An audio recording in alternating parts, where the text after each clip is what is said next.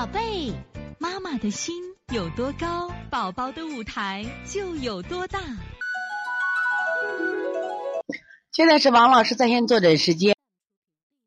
这个王老师辛苦了，前两天的腺样体都好了，腺样体又犯了，流黄鼻涕、鼻塞严重，张嘴呼吸，嘴唇鲜红、干裂，咳嗽有痰，梦里说梦话，苦恼。我给他拔了罐了头部鼻区，滋阴清热的治疗。老师，我还怎么做？麻烦老师说具体这样疗手法。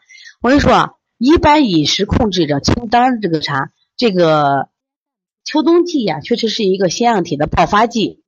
那么一定记住，你看你的孩子流黄鼻涕，黄鼻涕什么呀？这娃肝胆热得很，所以说一定食物要规避的。你规避了一段时间以后，他才能逐渐好。你们刚好食物不规避就出问题，那个孩子脾虚的很，他那个气机还不畅。容易热往下行，就容易出问题。所以说，我觉得你把头区重点做。刚才不讲印堂穴、太阳穴、腺体外方、头部的拨筋，你也会做吗？你都给他做一下啊，拨筋。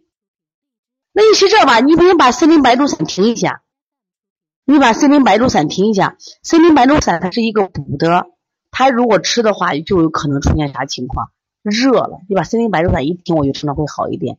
我有些娃这个虚还受不了这补。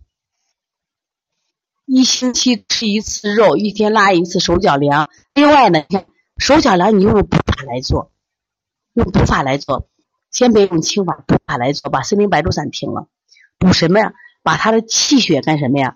让他这个身体的这个呃水分让他濡养到上焦，否则的话，你上面是火，下面是水，知道吧？所以从现在开始学习小儿推拿，从现在开始。学习正确的育儿理念一点都不晚，也希望我们今天听课的妈妈能把我们所有的知识通过自己的学习，通过自己的分享，让更多的妈妈了解，走进邦尼康小儿推拿，走进邦尼康的课堂，让我们获得正确的育儿理念。